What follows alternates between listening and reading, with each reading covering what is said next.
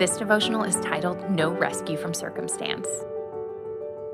Shall we accept good from God and not trouble? Job 2:10. The story of Job is not about God rescuing him from tragic circumstances. Tough as it may be to deal with, God authorized those awful circumstances. Job is not about ease of situation or salvation from setting. It is about the opportunity for humanity to make choices. Most particularly, choices about who to trust and how to choose a true perspective. The circumstances we can see are the arena in which these choices play out. However, as we learn from Job, there are also many circumstances we do not see. Angels are watching to see what we decide. We are allowed to see this in Job's story. Job had to decide who to trust and what perspective to choose, even without knowing what he could not see.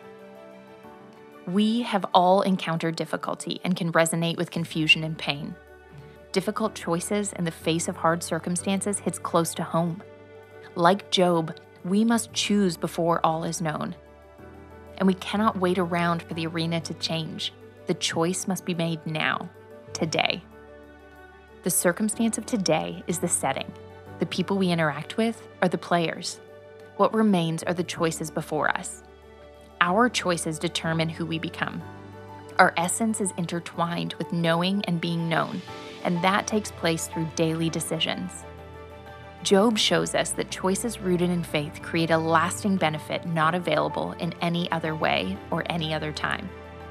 It is a benefit that befuddles angels and shakes the cosmos. It is a benefit we can secure when we live life above the circumstances.